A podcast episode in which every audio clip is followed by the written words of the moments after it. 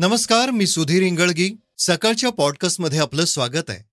आजच्या पॉडकास्टमध्ये ऐकूयात आजच्या दिवशी एडमंड हिलरी आणि शेर्पा टेन्झिंग नॉर्गे यांनी सर केलं होतं माउंट एव्हरेस्ट. पाकिस्तानमध्ये महागाईचा कळस, पेट्रोल 180 रुपये तर डिझेल 174 रुपये लिटर. दिव्यांग मुलाला विमानात चढण्यास रोखल्याने इंडिगो विमान कंपनीला 5 लाखाचा दंड. महाराष्ट्रात कोरोनाच्या BA.4 आणि BA.5 व्हेरियंटचा शिरकाव, पुण्यात आढळले 4 रुग्ण. आज IPLच्या 15व्या सीझनची सांगता, राजस्थान रॉयल्स आणि गुजरात टायटन्स भिडणार.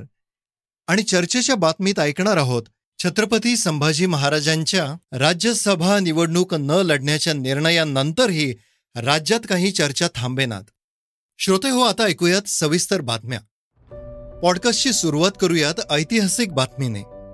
आज दिनविशेषमध्ये ऐकणार आहोत 69 वर्षापूर्वी मानवाने जगातील सर्वात उंच शिखर पादक्रांत केलं. 29 मे 1953 रोजी एडमंड हिलरी व शेर्पा टेन्झिंग नॉर्गे यांनी दुपारी 12 वाजता जगातील सर्वात उंच शिखर सर केले होते. माउंट एव्हरेस्ट 29,003 फूट उंच आहे. त्यावेळेस माउंट एव्हरेस्टवर चढाई करणं अतिशय अवघड होतं. तेव्हा माउंट एव्हरेस्टविषयी लोकांना तितकीशी माहिती उपलब्ध नव्हती. मात्र शेर्पा ही नेपाळच्या हिमालयाच्या रांगात राहणारी जमात अवघड पर्वतांवर चढाई करण्यास माहीर मानली जाते. शेर्पा जमात हिमालयाच्या कुशीतच वास्तव्यास असल्याने तिथल्या वातावरणाची तसंच पर्वतांवरील चढाईमध्ये आव्हानांची त्यांना चांगलीच माहिती होती. शेर्पा टेन्झिंग नॉर्गे देखील याच जमातीतील होते. त्यांचा जन्म नेपाळमध्ये झाला होता. 20 वर्षाचे असल्यापासून शेर्पा अनेक पर्वतरोहणात सहभागी झाले होते.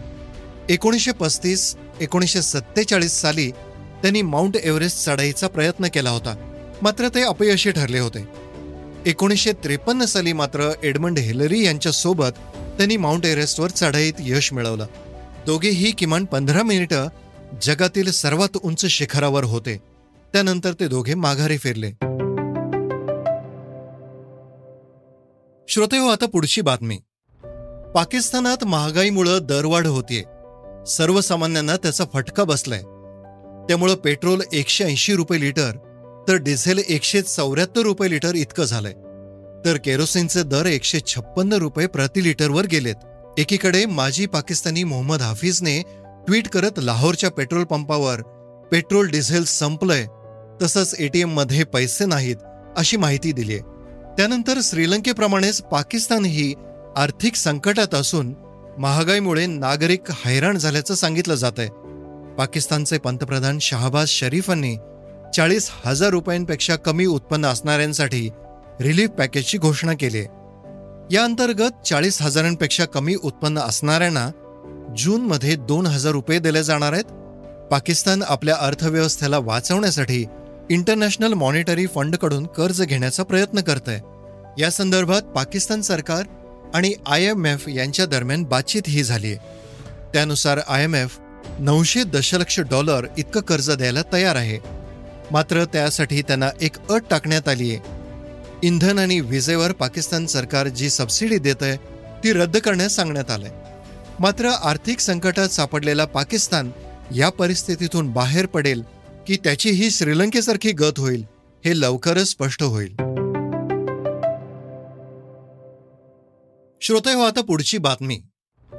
दिव्यांग मुलाला विमानात चढण्यास रोखल्याने इंडिगो विमान कंपनीला 5 लाखाचा दंड ठोठावण्यात आलाय. DGCA म्हणजेच डायरेक्टर जनरल ऑफ सिव्हिल एव्हिएशनकडून ही कारवाई करण्यात आली आहे. DGCAनं या घटनेनंतर लगेचच इंडिगो कंपनीला शो कॉज नोटीस दिली होती. चौकशी समितीने दिलेल्या माहितीनुसार ही कारवाई करण्यात आली आहे. हवाई उड्डाण मंत्री ज्योतिरादित्य सिंधिया यांनी देखील या प्रकरणात लक्ष घातलं होतं. 7 मे रोजी दिव्यांग मुलगा आणि त्याचे आई वडील रांचीहून हैदराबादला इंडिगो फ्लाईटने जाणार होते. मात्र या विमानाच्या कर्मचाऱ्याने दिव्यांग मुलाला बोर्डिंग म्हणजेच विमानात प्रवेश करण्यास नकार दिला. या सगळ्या गोंधळामुळे मुलाच्या आई वडिलांनीही प्रवास करण्यास नकार दिला. इंडिगो कंपन्यांच्या कर्मचाऱ्यांची ही वागणूक DGCAच्या नियमानुसार नव्हती असा ठपका ठेवत इंडिगो कंपनीला 5 लाख रुपयाचा दंड ठोठावलाय. त्याच ठिकाणी दुसऱ्या विमानाची वाट पाहणाऱ्या एका प्रवाशाने फेसबुकला पोस्ट टाकल्यानंतर हे प्रकरण बाहेर आलं होतं. मात्र दिव्यांग व्यक्तीचा प्रवास आणि त्यांचा वावर सुसह्य व्हावा यासाठी संवेदनशीलपणे विचार करण्याची गरज आहे हे मात्र नक्की.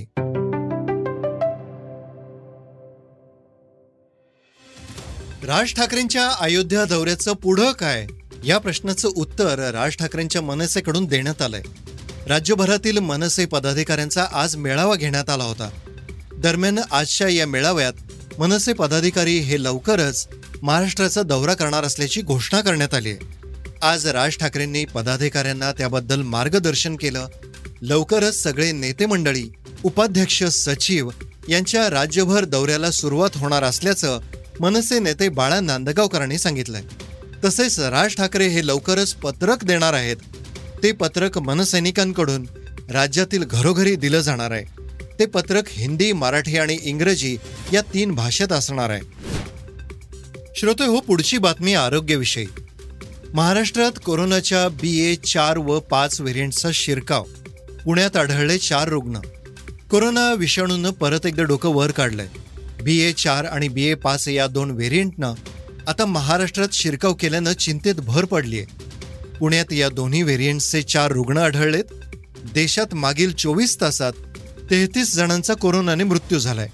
मृतांपैकी 32 जण हे केरळ राज्यातील आहेत, तर 1 जण राजस्थानमधील आहे. तर देशात सक्रिय कोरोना रुग्णांचा आकडा 16,000 झालाय. महाराष्ट्रातही कोरोनाचा प्रसार वाढतोय, त्यामुळं मास्क वापरण्याचं आवाहन राज्य सरकारने केलंय. श्रोते, आता पुढची बातमी मनोरंजन क्षेत्रातली. कंगना रनौत स्टारर धाकड सिनेमाची 8 दिवसात केवळ 20 तिकीटं विकली गेली आहेत आणि 4,420 रुपयांची कमाई केली आहे. कंगना रनौतचा ॲक्शन फिल्म धाकड बॉक्स ऑफिसवर आपटलाय. बॉलिवूड हंगामाने ही माहिती दिली आहे. धाकड रिलीजच्या दिवसापासूनच चालला नाही. धाकड सिनेमाने केवळ 5 कोटींची कमाई केली आहे. धाकड सिनेमासाठी निर्मात्यानं 80 ते 90 कोटी रुपये खर्च केल्याचं सांगण्यात आलंय. 20 मे रोजी हा चित्रपट रिलीज झाला होता. रजनीश घाई यांनी हा चित्रपट दिग्दर्शित केला. या चित्रपटात दिव्या दत्ता, अर्जुन रामपाल तसेच शाश्वता चॅटर्जी ही स्टारकास्ट असून कंगना रनौत लीड रोलमध्ये आहे. देशभरात केवळ 25 सिनेमागृहात धाकड फिल्म दाखवली जाते. कार्तिक आर्यन आणि कियारा अडवाणीचं भूल भुलैया 2 आणि धाकडचं रिलीज एकाच वेळी झालं. त्यात भूल भुलैयाची घोडदौड जोरात सुरू आहे. याउलट धर्मवीर या मराठी सिनेमाने पहिल्याच आठवड्यात 13 कोटींची कमाई केली होती. या चित्रपटाला मोठा प्रतिसाद मिळतोय. मात्र बॉलिवूड सिनेमा धाकड दणकून आपटलाय. श्रोते हो, आता बातमी क्रीडा क्षेत्रातली. आज IPLची फायनल रात्री 8 वाजता सुरू होणार आहे. तब्बल 14 वर्षानंतर राजस्थान रॉयल्स IPLच्या फायनलमध्ये पोहोचली आहे. तर गुजरात टायटन्सचा कर्णधार हार्दिक पांड्या आत्तापर्यंत फायनल हारलेला नाहीये. त्यामुळे नेमका कोणाचा संघ बाजी मारतोय ते पाहावं लागणार आहे. IPL 2022ची फायनल गुजरात टायटन्स आणि राजस्थान रॉयल्स यांच्यात खेळली जाणार आहे. दोन्ही संघ या IPL हंगामात जबरदस्त खेळलेत. शेवटच्या सामन्यात नशीब कोणाचा साथ देईल याच्यावर सर्वांच्या नजरा असतील. गुजरात टायटन्सचा कर्णधार हार्दिक पांड्याचा एक खास विक्रम आहे. तो कधीच फायनल्समध्ये हारला नाहीये. या मॅचच्या आधीच सांगता सोहळा होणार आहे. त्यात झारखंडचं पारंपरिक छऊ लोकनृत्य पाहायला मिळणार आहे. गुजरातच्या अहमदाबाद येथे आजची फायनल मॅच होणार आहे. श्रोते हो, आता चर्चेतली बातमी. राज्यसभेच्या 6व्या जागेवरून राज्यात चांगलंच राजकारण तापलंय. राज्यसभेसाठी अपक्ष लढण्याचा निर्णय संभाजीराजेंनी जाहीर केला होता. त्यांचा निर्णय वैयक्तिक होता असं संभाजीराजेंचे वडील शाहू छत्रपती यांनी म्हटलंय. त्यामुळं शिवसेनेने त्यांना उमेदवारी नाकारणं हा छत्रपती घराण्याचा अपमान असं म्हणता येणार नाही असं छत्रपती शाहूंनी म्हटलंय. यावर संभाजीराजेंनी ट्विट केलंय. त्यांनी लिहिलंय की छत्रपती शिवाजी महाराजांना स्मरून पत्रकार परिषदेत मी सत्यतेच बोललोय. माझ्या वडिलांचा मी आदरच करतो. ते जे बोलले त्यावर मी काही बोलू इच्छित नाही. दरम्यान राज्यभरात शिवसेनेने छत्रपतींचा अपमान केल्याच्या राजकीय प्रतिक्रिया उमटल्यात. भाजपच्या नेत्यांनी शिवसेनेने छत्रपतींच्याच गादीचा अपमान केल्याचा आरोप केला होता. यावर शिवसेना नेते संजय राऊत यांनी हा शिवसेना आणि छत्रपतींच्या दरम्यानचा विषय असल्याचं सांगत इतरांनी चोंबडेपणा करू नये असा इशारा भाजप नेते चंद्रकांत पाटलांना दिलाय. शिवसेना नेते संजय राऊत म्हणाले, शिवसेनेचा उमेदवार तिथे येणं किंवा आणायचाच हे आधीच ठरलं होतं.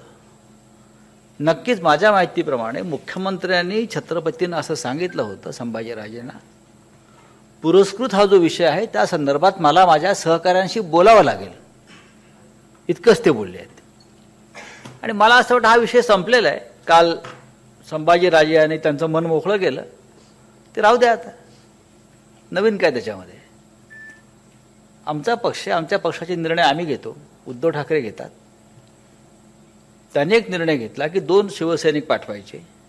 शब्द मोडण्याची परंपरा कोणाची आहे बरं का, फसवणारे कोण आहेत? 2019 साली शब्द कोणी दिला होता आणि कोणी मोडला ह्याच्यावरती आम्ही आता शक्यतो बोलायचं टाळतो. छत्रपती संभाजी आणि आमच्यातला विषय आहे, इतरांनी चोंबडेपणामध्ये करू नये. श्रोते हो, हे होतं सकाळचं पॉडकास्ट. उद्या पुन्हा भेटूयात. धन्यवाद. रिसर्च आणि स्क्रिप्ट हालिमाबी कुरेशी. वाचा, बघा आणि आता ऐका आणखी बातम्या e-Sakal.com वर. तुम्ही हा पॉडकास्ट e-Sakalच्या वेबसाईट आणि ऍप वर सुद्धा ऐकू शकता. विसरू नका, या पॉडकास्टला आपल्या आवडीच्या पॉडकास्ट ऍप वर सबस्क्राईब किंवा फॉलो करायला.